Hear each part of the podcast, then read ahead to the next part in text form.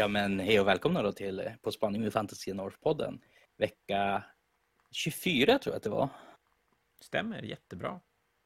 Mm. Vad har vi fått för nyheter den här då, veckan? Och det? Ja, men det är väl lite sådär, inte supermycket nytt under solen, även om det är ganska mycket nytt. Det är ju revealat idag, eller ja, det visste vi redan, men, men nu har de ändå gått ut med sin söndags preorder, att nästa lördag så startar preorder på Dominion-lådan och vilka grejer som kommer tillsammans med Dominion-lådan. Det har de i och för sig redan visat tidigare under veckan.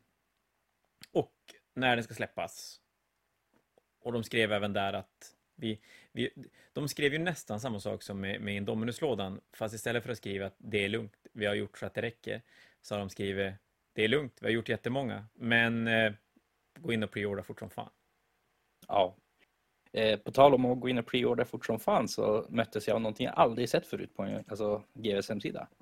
När Gone Ghost-boken tog släppte att det är ett kösystem. Så alltså typ så upp till en timme så har du tio minuter på dig att eh, köpa dina grejer och annars kan du inte typ tömma din eh, korg eller något sånt där. Ja, så. Jag skulle gå in och kolla priserna på ett par baser och så går jag in och så bara, du har 57 minuter kö. Ja. Jag vet inte, det är ju, jag vet inte riktigt varför de gör så. Är det för att det ska kännas bättre för oss istället för att sidan bara ska krascha? Nej, alltså, det kanske är för att man ska försöka få ge folk en chans och inte att bara någon går in och beställer böcker. Jag vet inte om de hade någon filter på det eller något sånt där. Men jag, jag menar, ja alltså, jag, jag, jag, undrar vad som tanken är bakom det. Jag undrar om det faktiskt satte stopp för folk som typ beställer tio stycken och bara... Ja, fast de har ja. redan kappat vid en så att du kan, varje så här konto du har kan bara beställa en ändå. Ja. Så det ju vara att de på något sätt har ett system som kommer runt bottar som går in och beställer, men att känner jag GV rätt så har inte, inte de tillräckligt avancerade för det. Så det, det enda jag kan tänka mig här, det är att istället för att du går in till en sida som bara hänger sig eller att inte finns, så kommer du till en kösida som säger att det är svinlång kö. Jag vet inte vad det ska hjälpa. Det känns som att folk har blivit lika upprörda eller ironiskt på, på internet ändå. Jo, men folk blir alltid upprörd på internet. Det är som ganska standard. Det, ja, men det, det har vi i och för sig pratat om ganska mycket, men jag tycker fortfarande att här har de ju ett problem. De, de, alltså de måste ju på något sätt rätta till det, för att deras här limited-produkter skapar ju mer irritation än vad de skapar hype. Och det kan ju inte vara meningen att det ska vara så. Ja. Alltså, vore det ett sätt att bara kunna beställa limited-produkter genom Eh, butiker så låta bara butiksägarna ta sköta att de tar som in en av varje. Ja, det skulle ju vara ett Problemet är ju att när de gör 1000, vad hade de gjort? 1750 av Ghost Ghost-boken. Mm. Så blir det ju för få för att kunna skicka runt till alla butiker. Med, med även sina egna butiker. Så att jag tror att enda lösningen där är att göra fler. Men då blir det ju inte riktigt limited heller. Så att de här limited-produkterna är väl ett, nästan ett... Ja, jag vet inte om det finns en bra lösning på det alls. Nej. Och å andra sidan, det är en limited produkt så att ja, det ska ju vara för de som faktiskt lyckas få tag i den. Så att jag vet inte om det är någonting att gnälla om egentligen. Så länge de inte släpper limited produkter i stil med Indominus-lådan som man faktiskt så här, jag kan inte spela om inte jag får den här skiten. ja. Då är det, då är det dumt. Uh, nu vet jag inte. Jo, men när Indominus släpptes, vi släpptes regelboken samtidigt. Jo, det gjorde den. Jo, det gjorde den. Precis som, som Dominion-lådan, så det är klart du kan, du kan alltid köpa regelboken lös. Så att, mm. nej, det är väl... Jag tror att vi kommer tillbaka till det här med att GV och kommunicera. Att går man ut och ja. säger att det är lugnt, vi har gjort så det räcker. Då ska det ju vara så det räcker. Ja. Men lite cred för GV där dock. De gick ju faktiskt och eftertryckte lådor för folk som inte hade fått dem för att se till att det faktiskt skulle räcka. Så. Ja. Det är ju bra på det viset. Och det, är ju, det är ju lösningen och jag tror att de här limited-produkterna dagens, hur det, jag tror att det, som det funkar idag blir det så att folk kommer att rycka dem för att de vet att de får sälja dem dyrare på internet och det går inte att göra någonting åt. Jag tror faktiskt inte det. Jag har faktiskt en uh, liten anekdot där om en limited produkt faktiskt. Um, Låt höra. Det, det kom ju den här alltså, samlingsboken till uh, Forge World Horror Series där man här, typ ja, men alltså alla spelregler i ett så att säga. Och den tog ju slut på en alltså, halv sekund. Så Mm. eh, där fick jag ju uppleva det hela, att man ut på Ebay och började jaga den för någon som hade köpt flera. Och ja, det, 11 000 senare och en bok rikare så. Yay! Ja, det kan ju bli dyrt. Jag är ju lite... Ja, jag är lite orolig. Jag sitter på fem... De fem första... Nu måste jag räkna här. Är de sex första sista Horus-seriedelen, nu tappar jag till och med bort vad den heter. Siege of Terra. Exakt. Jag sitter på de sex första limited-böckerna. Mm. Och det är klart, för varje... Nu är det två kvar och, och det vore surt att missa någon. Faktiskt. Ja. Men jag är väl rädd för att jag kommer missa någon av de två sista. Ja, speciellt om det är en timmes kö för att komma in och köpa dem. Ja, du, gäller ju, du är ju tvungen att sitta och uppdatera sidan väldigt tidigt Mm. och ha turen att här, slinka emellan så att du, du får komma in. Man måste sitta på Mm. olika, olika konsoler, eller olika, jag vet inte, Du laddar hem alla webb-. Nej, du laddar hem alla webbläsare och bara så här, fick ett skript som FM dem tills att eh, sidan uppdaterar sig. Ja, det är bra att jag inte kan sånt, så att eh, det är kört. Man får betala dyrt Mm. helt enkelt. Ja. Nej, men jag, jag tror att det är, ett, det är ett problem som inte går att göra någonting åt så länge, så länge folk har insett att andra är beredda att betala väldigt mycket för produkter de inte får tag i.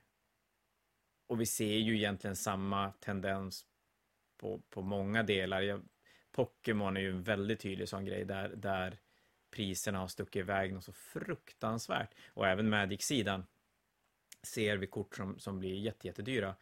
Och det är för att fler och fler både investerar för framtiden och fler och fler samlar. Och, och det finns ju jättemycket stora influencers som Ja, nu hade de, jag vet på Magic-sidan, det är väl inte, ja vi har ju exempel på, på GV-sidan också, men jag vet att på Magic-sidan nu ganska nyligt var det någon hiphoppare som, ja jag har ingen eh, koll på vem det var. Post Malone tror jag att det var. Ja, men exakt så var det. Min dotter fick berätta vem det var, för jag hade ingen Mm. en susning.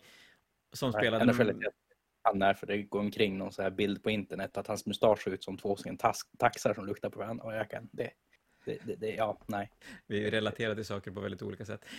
Det, men, men, eh, nej, men så att han spelade Commander på, på någon eh, YouTube-kanal och kort som han använde stack iväg i pris ordentligt. Och de har ju haft även folk som har suttit och öppnat Pokémon-boosters och grejer som gjort att priserna på Pokémon har, har skenat iväg riktigt ordentligt. Och vi har ju, ja, jag kommer ju aldrig namnet på honom. Vad heter han, Superman-killen? Henry Cavill. Ja, bilden när han har en paria-bok liggande på flyget. Och så är det med Penitent. Så, Ja, precis. Det är Men- Penitent där. så ska vi tro att den boken kommer skena iväg och ligga ute för 11 000 på Ebay. Ja, precis. Ja, jag vet inte. Jag, jag tycker det blir lite... Ja, jag har Fattar svårt typ- för den här Jo, kändisgrejen. men, säg typ att, eh, men säg typ att Henry Cavill skulle dyka upp på Mini Wargaming eller någonting. De skulle ju få alla views i världen på den episoden. Ja, så är det ju. Verkligen. Men Ja, jag, jag har svårt för den där kändisgrejen. Det är som att våran hobby var inte okej förrän några kändisar visade att den var okej. ja, Jag tycker att våran hobby var rätt okej innan det också. ja, faktiskt. Det. Men det är väl som det är. man, man kan inte... Man får, vara- man får vara gammal och bitter i ett hörn, men tiden rullar vidare ändå. Om nyheterna. Alltså, De har läckt massa Dominion-grejer. Ja, men alltså, det som tycker jag är lite roligt att GW har ju för sig visat ganska mycket så här nya regler och saker och som visar lite grann. Men stället vi får allra äh, mest regler ifrån, det är ju från läkt, alltså läckta saker.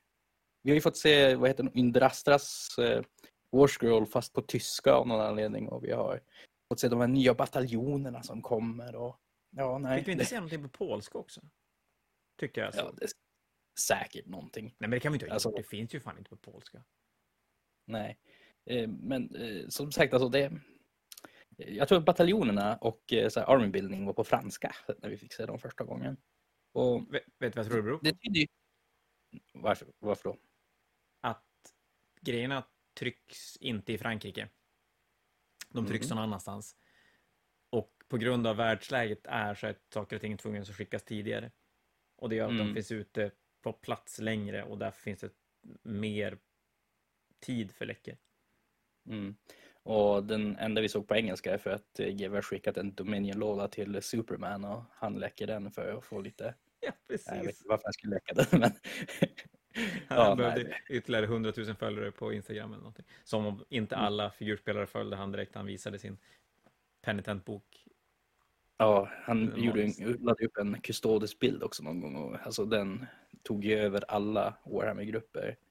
Överallt. Jag ska se om den fortfarande ligger högst upp på Painting Warhammer. Den fick så här miljoner med likes. Ja, jo, den, den, eh, den, snurrade, den snurrade länge. Nästan bisarrt länge, faktiskt. det är fortfarande det. Alltså, den är så här överdrivet mycket mera alltså, trafik än någon annan Warhammer-bild genom tiderna. Åh, gud. Men är det så när man är på dejt och berättar vad man gör för någonting, då, kan, då säger man inte att man håller på med Warhammer, man, man gör samma sak som han gör. Mm. Och så blir det lite coolt Ja. plötsligt. Ja. Alltså, Nej, jag alltså- håller ju på med samma hobby som The Witcher. ja. Att det låter ganska nördigt också i och för sig. Jo, jag tror faktiskt fler folk vet om hans Superman-roll än The Witcher. Ja, men så är det ju förmodligen. Så man får köra på Superman heller. Mm. Det är det som är tricket.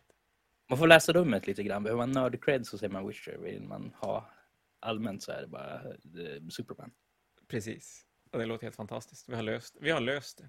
Men vad har, de, vad har de läckt för någonting? Är det något spännande som har dykt upp som lite så här konkreta grejer som går att ser lite grann åt, åt vilket håll spelet kommer röra sig? Ja, alltså det är två stycken saker framför allt. Den första är reinforcement points och den andra är bataljoner. Endroppsbataljonerna är typ borta, men det finns fortfarande en som gör att du kan droppa som i en go. Men de andra bataljonerna är ju helt olika saker. Det är typ så här, Eh, en ledare och upp till tre monster får eh, använda sig all out attack en gång per runda utan att spendera command point. Och du kan få eh, army enhancement som du väljer vissa saker och så här, slayer och du får som helt enkelt en runa lite grann som i Warcry för de olika sakerna du tar och de gör alla olika grejer. Och tänk dig typ den här mest generella bataljonen, det är typ eh, Jo men ett battle company eller vad det heter i 40K ganska likt. Att man ska ha en commander, en subcommander, eh, ett gäng battle line, en, ett monster och alltså så att det blir som en armé. Gör att det Mm. blir ett ett dropp. Så ja, alltså alla arméer får tillgång till samma core battalions och det är bara en som påverkar antalet drops du får. Har de pratat med om hur dropsen kommer påverka hur man börjar och grejer? Om det blir samma som tidigare? Inte vad jag har sett, men jag har svårt att se varför man skulle vilja ta ett droppa ifall du inte ska göra det för att ta initiativet eller vad Mm. det kan ge dig.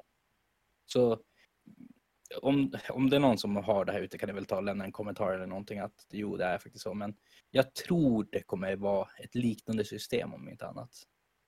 Ja, för vi är ju en ganska både spännande och skrämmande tid, allt det här före en ny edition när det kommer ut både GV som släpper ut grejer och mer läckta saker är ju det Mm. faktum att man, man, hit, man, man får en regel, en ny regel kastad på sig och så sen bryter man isär det gamla spelet, stoppar in den här nya regeln och så bara, det här funkar inte. Det här blir brutet. Ja. Nej, men den andra saken är reinforcement points. Och jag tror att de har lagt in det för de vill göra så att armén ska kännas mer som en armé så du inte kan bara typ spela ett gäng med dödsstjärnor. Det det gör är att du börjar med alla enheter när du köper dem på minimum points. Och sen för att uppgradera dem, alltså typ en 10 går till 20, kostar det ett reinforcement points. För att gå från en 10 till en 30 kostar det två. Och på 2000 poäng har du bara fyra stycken reinforcement points att leka med. Så du kan inte göra alltså jättemånga längre. Du kan ha två fullstora enheter eller en fullstor och två halva. Ja, precis. Eller De fyra halvor då. Jo, och de tar också så här och ändrar vissa Warscrolls, typ Ungor ska jag tro och alla de här små fjantenheterna som normaltvis är på 10 kommer förmodligen nu vara 20 som bas-size. Ja, just det. Ja, men det är väl vettigt att de gör dem större. Mm. Det där kommer ju förändra armébygget otroligt mycket. Ja, det är många mer som folk spelar som kommer bli illegala, typ den här att man spelar så många, vad heter de, glutton som möjligt i en ogre-armé och att du spelar så mycket goblins som du bara går och liknande. Utan du är begränsad till hur mycket du kan reinforca. Vilket är ytterligare en sak som kommer här till en monsteredition, för monstren är ju som sig själva redan. Ja, monster och karaktärer blir ju inte berörda av det överhuvudtaget. Nej, ju alltså, och jag vet inte om vi nämnde det här förra, men de får ju massor med så nya command abilities och grejer också. som hjältar kan använda. Eh, inte command abilities utan så som abilities som aktiverar. Um, och monster får också en helt egen som de kan aktivera. Så ett hero monster kommer vara så jävla bra i nästa edition tror jag. Och mm. det är de här monstren som redan är bra. Jag tror vi kommer se mycket av typ Morati vid Bonkers. Eh, Frostlord och Stonehorn kommer bli jättearg. Och... Ja, alltså Hero Monster som redan är bra kommer bara bli bättre. Ja, det de visar regelmässigt så ser det väl ut som det. Sen är frågan då hur de, hur de, hur scenarierna gör gör det också, för det har vi ju inte sett någonting av alls i alla fall. För det, det lilla scenarion som har läckt verkar väl vara från regelboken och inte från, från uh, Generals Handbook, visst tror vi Nej. det? Jo, men det som är spännande där är att de snackar om något som heter Grand Strategy som låter väldigt mycket som hur du bygger din armé i 40K, att du så här, tar och väljer secondaries som din armé ska vara bra på. De är ju som ett exempel att eh, till exempel Keo som har jättetank i Battleline skulle förmodligen vilja ta Grand Strategyn att, aldrig, att dina Battleline ska dö och sånt där. Så ja, alltså du bygger helt enkelt dina, dina armé efter vilka sidoobjektiv du vill kunna ta. Skulle bli jätteförvånad om det inte blir så, för det är väl en del i den här editionen 40K som folk uppskattar mest. Ja. Så nej, det tror jag definitivt att det blir liknande. Kanske inte lika avancerat som i 40K, att du ska välja flera olika, utan det kanske bara är en som du ska välja. Du kan ta typ upp till tre poäng i rundan på den eller något i den stilen. Ja. Jag tror fortfarande att grundsystemet i Age of Sigmar kommer att vara väldigt win-loss hur det är skrivet. Ja, det lilla man såg som var läckt från eller som, jag vet inte om det var GW som hade visat det, något sånt här, nej det måste vara en läcka för det var, det var en bild, halvtaskig bild på en, en sida på, på ett scenario, fast man såg som inte riktigt hela. Och där var det ju fortfarande ganska mycket så här win-loss koncept av, av det man kunde läsa ut från det där, men det är klart man vet ju inte allting runt omkring om det fylls på med mer grejer bredvid som man inte har sett. Hur låter internet kring det här då? Jag, jag vet inte, det, är det ny edition skapar ju alltid en, en, en oro hos spelare om, om det bara kommer att bli sämre, om det kommer att bli bättre eller, eller så. Det är svårt att säga vad tycker, för grejen är ju det att internet är ju verkligen väldigt svart eller vitt. Det är folk som håller på att höja allt i skyarna och det är folk som bara håller på att kasta bajs på allting oberoende vad det är.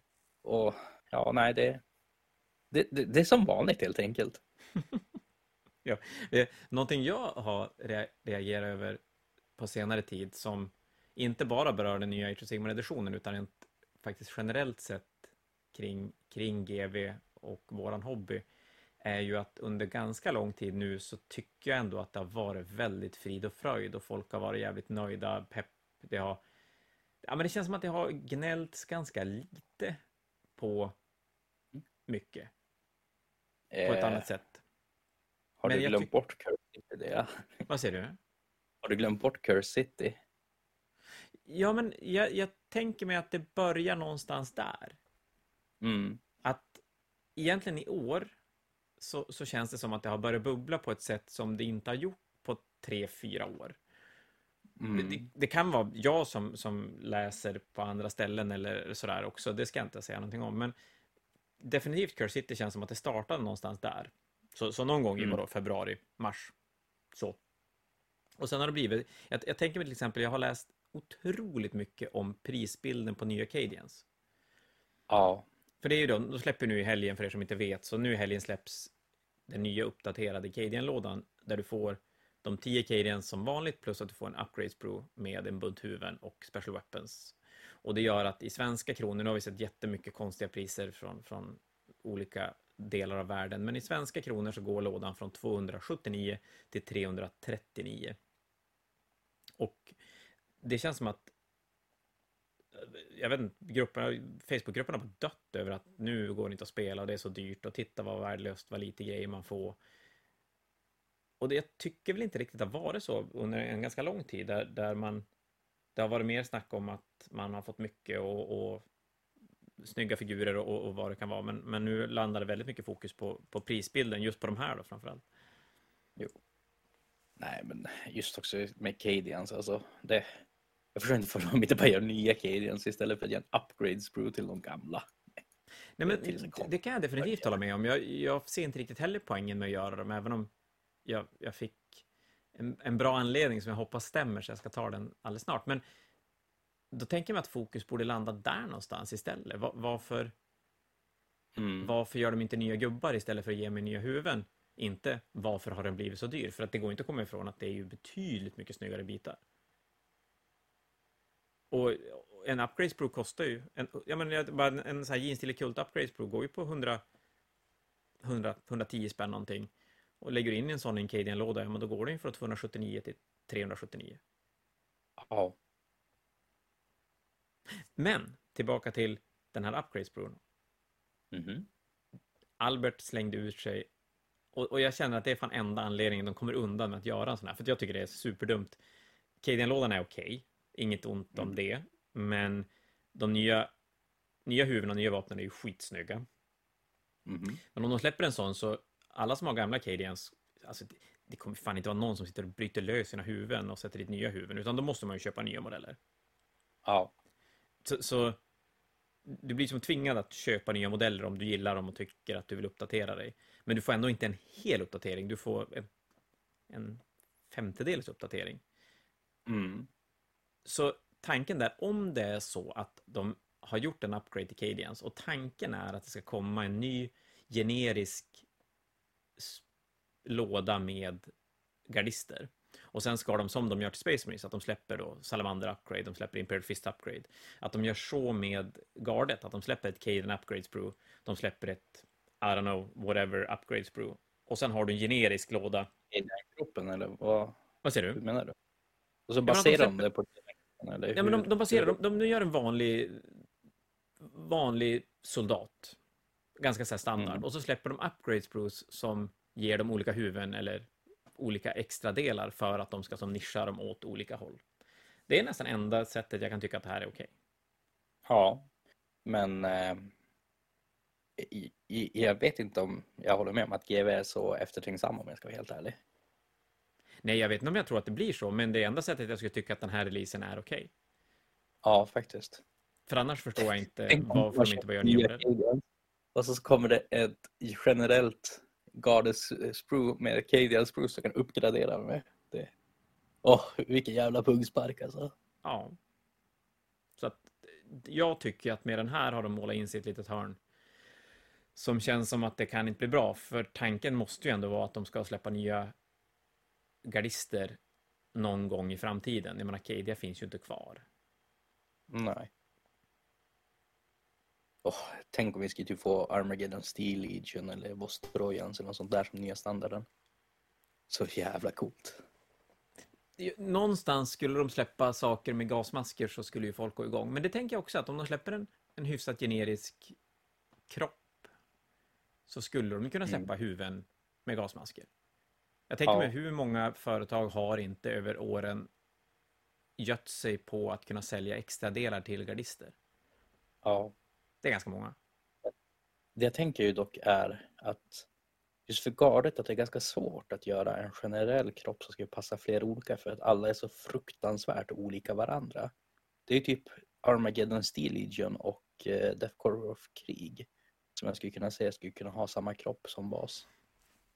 Ja, det är i så fall att de gör helt nya varianter där det inte är så himla stor skillnad. Att de gör gasmaskhuvuden, de gör... Ja, men säg att de ska kunna göra ett upgrade brew där du får med... Fast i och för sig då... Ja, men säg att de designar modellen så att man kan byta framsida på överkroppen eller något sånt. Nej, jag vet inte. Jag vet inte riktigt hur de skulle lösa det. Enklast känns ju bara att släppa helt nya modeller, Ja, egentligen. Så det kanske är den, den lösningen som skulle göra den här releasen bäst in the long run, men det är inte så himla troligt att det skulle bli så. nej. Jag tror att de bara som släppte det här för att och sen så låt den ligga där ute. Men Kanske, Ja. kanske var meningen att komma i samband med Fall of Cadia. Men det blev av någon Ja. anledning inte gjort. För den kom ju Nej. jävligt random också. ja, I och för sig med Ghost Ghost-modellerna, men de har ju inte så mycket med Cadia att göra. nej. Ja, det var ett litet sidospår från Dominion-lådan. Ja, Vad hade vi sagt? Vi sa Battalions. Var det något mer? Det var någon mer eh, regel som de hade som skulle förändra mycket. Eh, Ja, du. Vad var det mer vi sa? Vi sa Battalions, eller vi sa, jo, Battalions och så någonting mer. Eh, reinforcement points, men... Ja, men det hade vi gått igenom, ja, precis. Ja. Jo, men det var det jag tänkte när vi pratade reinforcement points. Det här blir ju ytterligare en sån liten jobbig grej för de arméer som har ganska lite saker att välja på. Mm. Om typ inte blir... som, som inte men, har någonting att välja på. Jag menar, 80% av fyrslagslistan gick ut på att du tog en bataljon och byggde runt den. Nu blir av med sina bataljoner och får inte köra Sharon längre i, i, samma mängd. Alltså, vad, vad ska fyrslags göra? Det, det är synd om fyrslags. Ska vi tro att det vi ser där med reinforcement points kan vara en ännu till tecken på att det kommer att komma böcker som slår ihop olika små factions mer? Mm. Ja, alltså det är ju rykten på att det ska komma Cities och Sigmar. Fast jag tror inte de kommer heta Cities och Sigmar. De kommer byta namn. Det är ju snack om det här i Kragnos-boken och Dominion och grejer om att eh, det är så här Dawnbringer Crusades som ger sig ut och försöker så bygga nya städer och grejer. Så mm. Eh, Dawnbringer Crusade Army Book eller vad den nu skulle heta tror jag kommer bli. Och Duradin Warclan skrev några grejer att man kan spela typ tänk dig som Oric Warclans att du kan kombinera alla orker in i Big Wag. Att du istället får eh, Duradin eh, Grudge Bearer Clans som du kan ta allting som heter Duradin in i samma enhet. Och sen så... I, kommer, I like it. Jo, så dyker Grugni upp där då som deras gud som de kan ta. Han eh, ger dem D6 extra WAG points i rundan fast istället för WAG points så är det grumbling points för de är så bittra och eländiga. Ja. Ja, typ. Det typ tycker så. jag är, det är ju ändå så att även, även lårmässigt i, i väldigt mycket fantasy så gillar inte dvärgar och alver varandra. Mm. Och lika mycket är det ju bland spelare, att är du en dvärgspelare då gillar du fan inte alver och vice versa. Mm. Och då är det mm. väl bra att det finns en bok där det är dvärgar och så finns det böcker där det är alver. Ja. Och de då i så fall skulle kunna blandas i varandra i någon typ av open play där du kan ta från Grand Alliance Order, men det är ganska tydligt ändå att, att dvärgarna är en bok, en armé och alverna har sina egna arméer. Ja, och de försöker ju alverna mer en egen identitet så att säga. Typ, du kan ju inte ta, ta in jättemycket av de icke-alfaktionerna till till exempel Lumineth eller och Daughters of Kane håller väl också på att bryta sig lös lite grann ur eh, själva folden och Idonet har aldrig riktigt varit med och Sen så får vi se vad som händer när det kommer Umbra nästa också. Visst är, visst går Daughter of Cain mer och mer till att bli jävligt elaka? Ja, jag menar alltså Moderati tog ju och tog ihjäl en hel orderstad mer eller mindre. Alltså Anvilgard finns ju inte kvar längre och det var ju en av de här som huvudstäderna för order i Akshi tror jag. Ja, den var ju ganska, det var väl en av de första städerna som ändå blev som en, en riktigt nämnd plats i Age of Sigmar. Var inte ja. den med i den här kampanjen de spelade alldeles i början när man, man fick ja, skicka resultat? Och... Jo, precis. Och Morati tog ju bara tog ihjäl den och gjorde om det till Harkuron. Och det är lite spoiler från Kragnos-boken men eh, hon sticker ju till eh, Excelsis i Gud sen för att hjälpa de måste mot Kragnos och hans nya armada. Ehm, I slutet av det hela så går hon in sig i rådsalen där det finns 200 platser men det är typ fyra stycken som fortfarande lever så det är en ganska tom sal. Sigma Right Prime står där och bara ja, nu ska vi ha lite trial för dig för du tog ju faktiskt och sänkte en hel stad. Det spelar ingen roll att du räddade den här staden.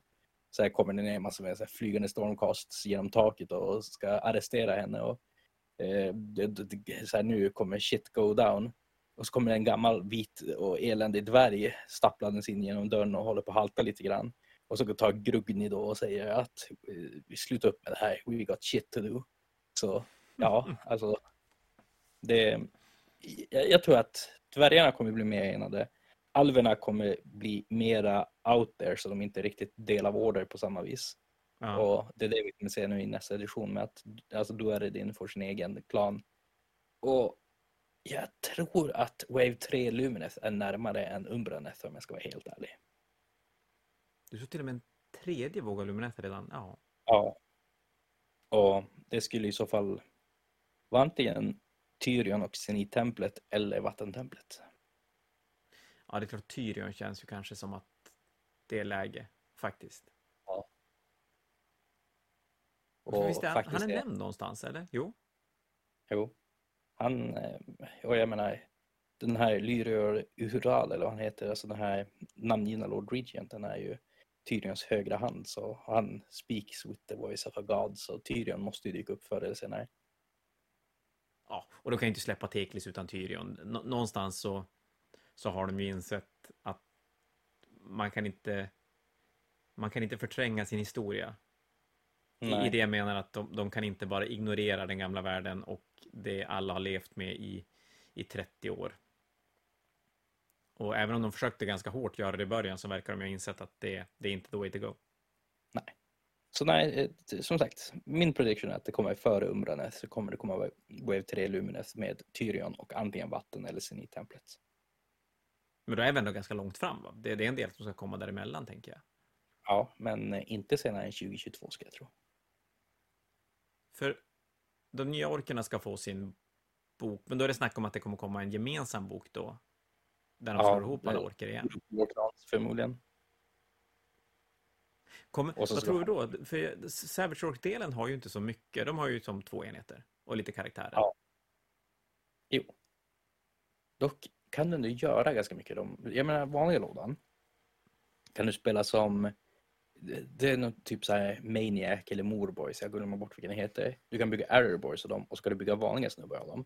Samt att du kan bygga Big Stabbas ur dem. Så det är ändå fyra stycken enheter du kan få ut ur en låda. Borboys kan du bygga både vanliga och Borboys. Du kan bygga Maniacs och du kan kitbasha till din shaman på eh, Bor.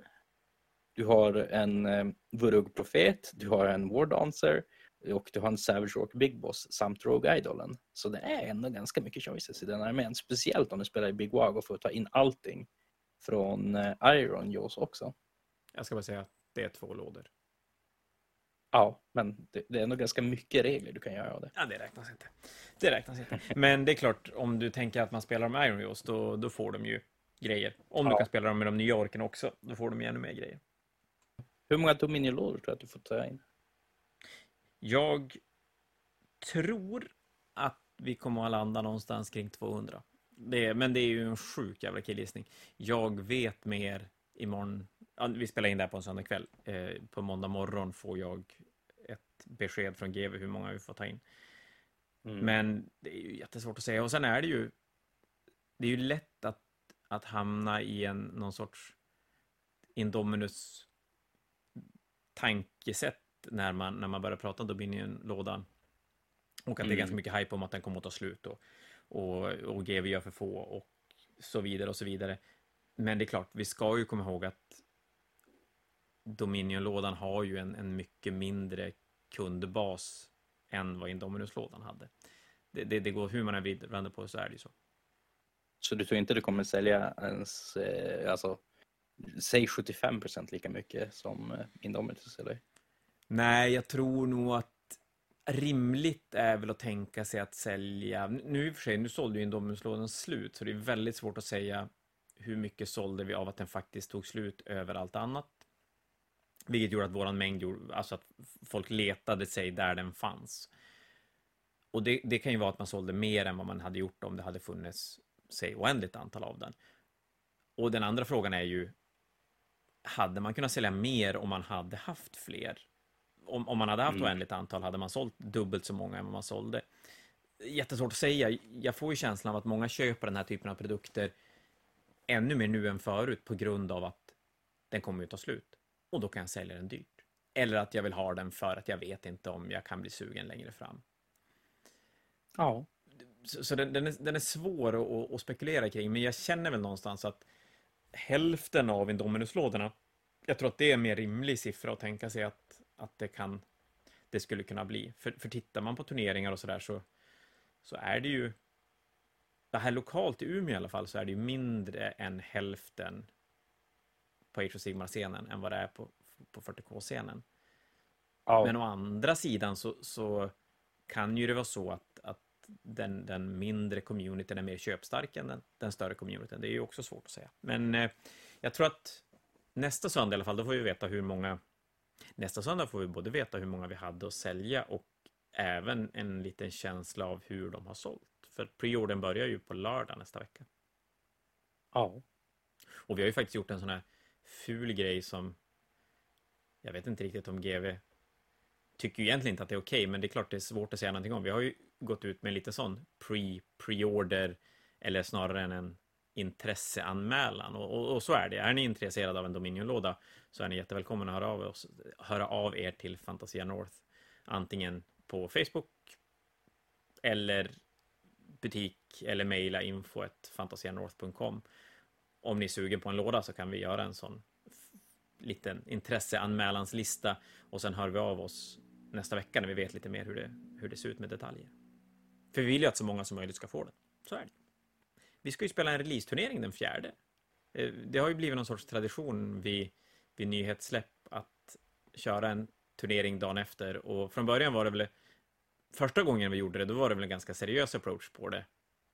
Senare gången mm. har vi insett att det går inte att vara så jävla seriöst dagen efter en release.